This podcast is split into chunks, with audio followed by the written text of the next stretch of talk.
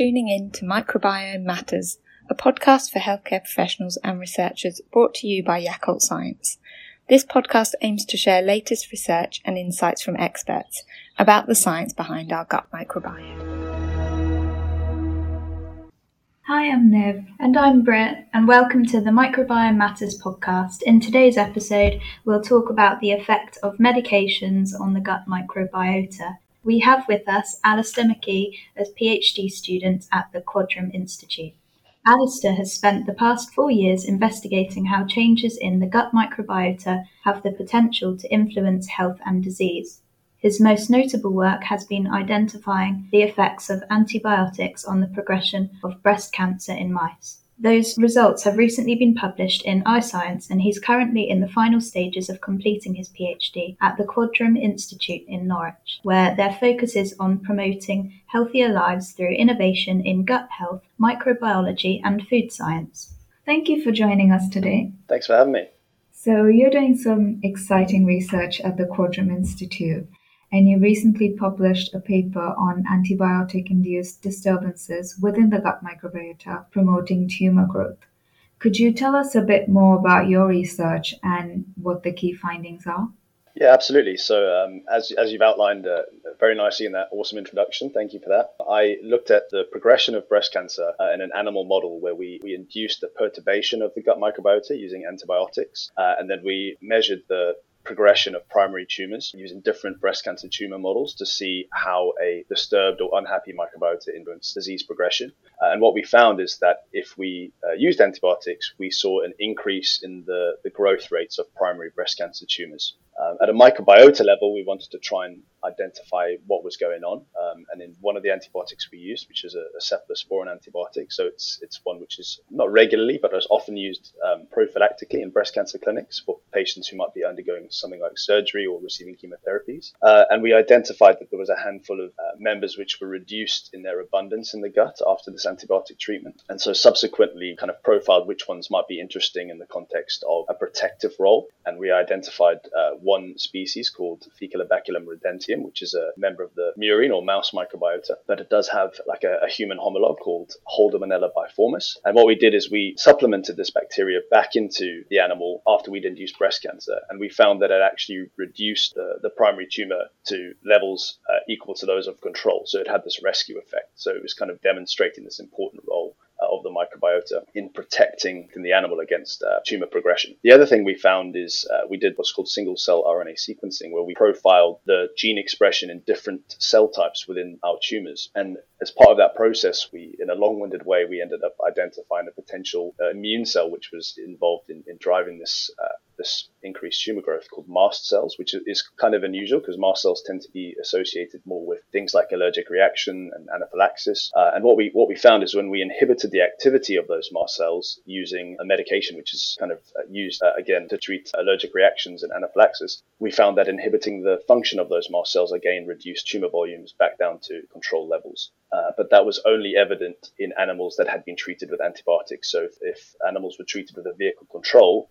um, that medication called cromolyn didn't rescue tumor growth below control levels. It only affected it when antibiotics was involved. And that was important because it was demonstrating that the microbiota was involved in affecting the activity of these mast cells in our model. So yeah, that's that's the, the crux of the research. That's what we published in iScience, uh, essentially showing that, that the microbiota is involved in regulating breast cancer. Those are some really interesting findings. Hopefully, there's more research around this topic. So, talking about research, there's a lot of research around the negative effects of antibiotics on the gut microbiota. Could you elaborate on how antibiotics may disrupt our gut microbiota? Sure. So I think uh, a starting point is, is to get the idea of kind of what a healthy microbiota is. So I'm sure you've had guests on before who, who described that it's quite hard to define exactly what a healthy microbiota is. In, in a broad sense, what we look for is, is biodiversity. So the more biodiverse your gut microbiota is, the happier it tends to be, the better it behaves in, in terms of the, the functional capacity it can influence on your health and well-being. And obviously, what antibiotics do, uh, being drugs which uh, kill bacteria, is they reduce the overall bacterial biodiversity within your gut. Um, now, generally speaking, that's if you're if you're exposed to antibiotics for a short period or, or like a one-off treatment to treat an infection. Although it's not good for your gut microbiota, your gut microbiota is quite hardy. It tends to be able to recover fairly consistently. There's an array of studies detailing how long that might take from between a couple of weeks after to six months after, but eventually it should recover. The real concern is when we use antibiotics persistently. So if you have people who suffer from recurring bacterial infections and they receive antibiotics regularly, that's when we can start to experience problems in your microbiota recovery. Um, and what that's been associated largely in preclinical models, but increasingly we're seeing it in, in some uh, human studies, is that it can promote inflammatory conditions. So anything from something like irritable bowel syndrome right the way through to inflammatory bowel disease and even colorectal cancers. So I don't think it's a it's specifically causative, but what happens is when the microbiota function is, is no longer uh, doing what it would normally do in terms of supporting your immune system, it facilitates the uh, the development and the progression of these diseases. And so that's kind of what the research is showing us now. That's really insightful hearing about reoccurring use of antibiotics that may impact the gut microbiota more. Are there any other factors that could determine the severity of the impact of antibiotics on the gut microbiota? Sure. So um, I think a lot of people are probably familiar with the terms uh, broad spectrum or narrow spectrum antibiotics. So these terms are referring to the, the scope of the types of bacteria that the antibiotics can attack or kill. Generally, obviously, broad spectrum will cover increased numbers of species and narrow will cover fewer. So I think that's a starting point. So obviously, in terms of trying to maintain a high biodiversity, the fewer bacteria you kill, the better. That being said, when you use narrow spectrum antibiotics, you're targeting, as I say, a smaller number of species. And by removing those species, what can happen is you leave an ecological niche open so that potential what we call pathobionts. So these are bacteria which exist normally exist in your gut quite happily, but in certain situations they occupy these niches and they can become problematic as a result. So when you use narrow spectrum, you can potentially facilitate the outgrowth of pathobionts. So you facilitate them colonizing these spaces that you have removed potentially good bacteria from by using these antibiotics. Um, but I think the, the biggest thing is not so much using the different antibiotics, it's more the, the length of time that you're exposed to antibiotics. So whether that be persistently in broken periods or over a longer time to treat an infection, the longer you're exposed to them, the harder it will be for your uh, microbiota to recover downstream. You kind of develop these characteristics that your microbiota becomes used to not having certain members after they've not been there for, for a while. And so I think that's the, the main thing is really how long you're exposed to, to antibiotics. So certainly I think maybe using narrow spectrum over broad spectrum would be a better idea if possible. Um, but largely, if you just generally think of the, the, the less amount of time I'm exposed to them and the, the fewer numbers of times I'm, I'm, exposed to antibiotics, the better my microbiota will be able to recover and carry out those useful functions that we know it does. Great. So, till now, we've spoken about more of the negative effects of antibiotics on the gut microbiota. But we know that antibiotics are useful and important in treating certain health conditions, especially in cases where the gut is colonized by highly pathogenic microbes. Um, are there cases where antibiotics are used to improve the composition of the gut microbiota? So I think this is a good question. One thing I'd be, uh, you know, I'd want to make clear is that I, I don't want to scaremonger and try and say that people should never use antibiotics. Antibiotics are massively important uh, in, in, modern medicine, uh, and they absolutely have their uses. What we're trying to advocate for is that their use should be cautious, and people should really think about how and when to use them. Uh, in terms of if they improve the microbiota, as you've uh, said there, for sure they they target bacterial infections, they reduce um, the risk of disease, and that in, in and of itself is, a, is an improvement because you're removing these pathogens. Um, but in the context of being used to improve uh, an unhealthy microbiota, maybe that isn't uh, you know experiencing infection per se.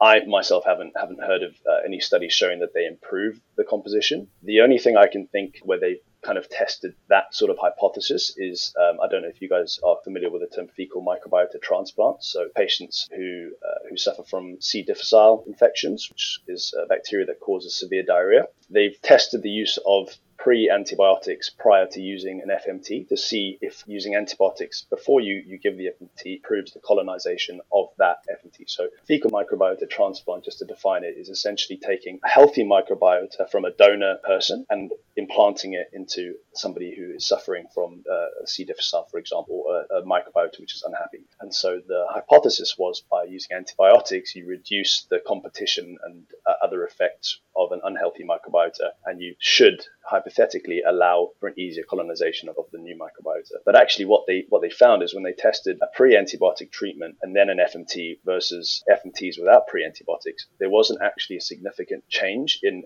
that it was in a, a preclinical uh, mouse model. There wasn't a significant difference between how the FMT samples colonized the gut, and so actually what they were showing is that antibiotics weren't really helping uh, process of FMT colonization. I guess my answer would be apart from using antibiotics to treat infection, I don't think that they really should should be used or are being used at least for trying to improve the shape of your microbiota. It's fascinating to hear about the research that's exploring antibiotics. Uh, based on the current evidence, though, do we know how any non antibiotic medications may interact with the gut microbiota? So this this is a this is a really exciting question um, because it's an area that is recently gaining a bit more traction in the in the scientific community. So over the past sort of two decades, we've realized how important the microbiota is, and we've started to define the various functional roles it has um, of, of, improving health around, you know, educating our immune system, helping us uh, process certain plant materials, etc. And then we've started to look at the effect of, well, we know antibiotics kill bacteria. What is that influence on the microbiota, which is what we've been discussing. And so now that we have this general understanding of the risks involved in using things like antibiotics, we're considering, okay, well, if antibiotics have these effects, what is the potential for other drugs to do the same thing, right? Um, as I say, it's an area gaining, uh, gaining a lot of traction recently. There's not loads of uh, studies out there detailing uh, um, the array of different medications and their effects, but there are a few. So, uh, as I, am looking at um, cancer, one of the things that has been shown is the use of chemotherapies, which are obviously extremely useful drugs uh, in, in, in, treating cancer, but they are very toxic uh, chemicals. Um, and what's been shown is that they definitely have an influence, a negative influence on the microbiota. So they cause something called, I think it's muco, mucositis. I, am not sure if I'm um, saying that correctly, but essentially what it does is it, it uh, creates inflammation in the mucosal membranes of the gut uh, and basically causes things like um, inflammation and, uh, and ulcers. And that in terms so that mucosal uh, membrane is a, is a is a place where there's a lot of interaction with the, uh, the microbiota and our human cells. And so by causing this this inflammation in that lining you, inhibit a lot of the effects that the microbiota can exert on on, on us. Um, so certainly there is definitely uh, some research that started to look in that area, but there's absolutely going to be a lot more, I think, in the next five to ten years, detailing a bit more, you know, non-antibiotic medications and their effects on the microbiota sure. I think I think the, the, the take home is anything that you put into your body at some level is going to interact with your microbiota, whether that be food, whether that be medication, whatever it is, it's going to interact and, and have some effect. And it's kind of up to us to, to work out the ways that we can use that characteristic positively rather than negatively. That's really exciting to hear. Hopefully, there's more and more research around non antibiotic medications as well in the future. So, antibiotic associated diarrhea and C. difficile infection are commonly observed in patients who take antibiotics, and the chance of relapse is quite high in both of these conditions. How could this affect the gut microbiota in the long term? And do we know if there are ways to prevent the relapse through lifestyle interventions? Yeah, so we've kind of uh, already touched a little bit on C. difficile. So as we know, it's it's actually it's interesting. So C. difficile infections often occur after a course of antibiotics. So you've taken antibiotics, and as I mentioned earlier, sometimes you can open up these uh, spaces in these ecological niches within your gut. That C. difficile can then colonize and cause the problems that it causes.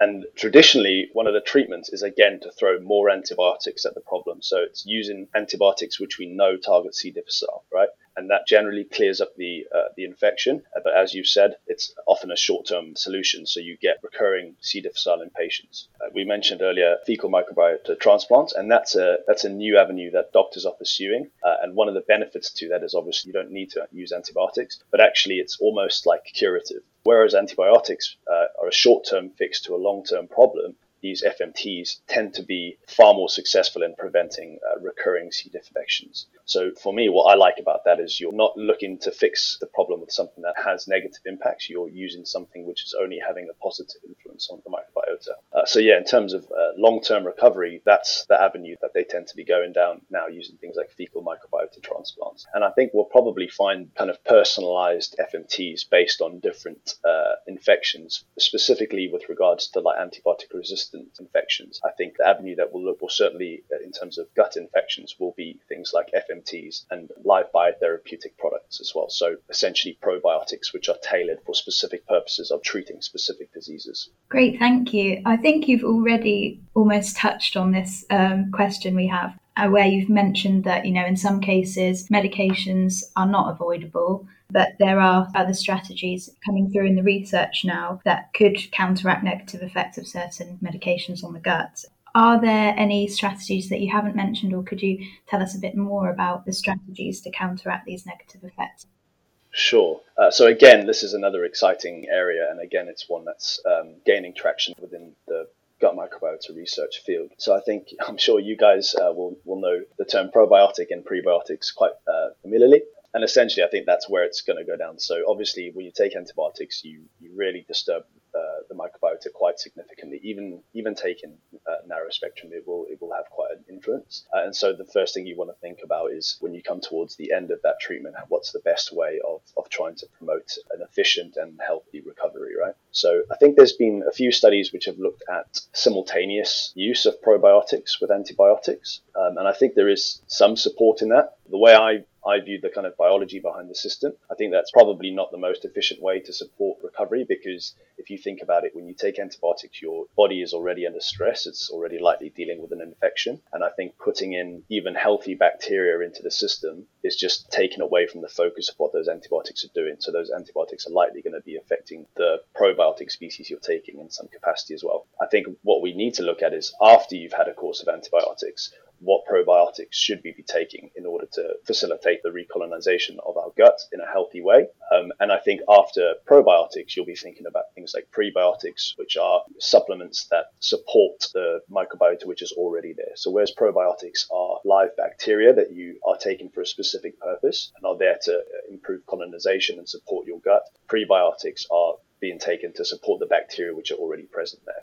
I think by doing that, you'll probably find that people will be able to speed up the rate at which their gut recovers after antibiotics for sure. And I mean, I know that there's already plenty of studies which show that taking, not necessarily in line with antibiotics, but with chemotherapies, there's a lot of preclinical research showing that probiotics and prebiotics and a healthy gut microbiota improve the efficiency and efficacy of things like chemotherapies and the way that they work. Um, so, absolutely, I think that's probably uh, something to consider after taking a course of antibiotics is, is something that is going to help your microbiota recover more quickly and, and more efficiently. That said, in terms of prebiotics, just starting with you know a really balanced diet. So uh, eating things which are high in fiber. We say it all the time, but uh, things which are high in fiber, so legumes, nuts, certain vegetables, these kind of things are all foods which contain the biomolecules that bacteria want in order to do their job correctly, so to speak. I hope that answers the question.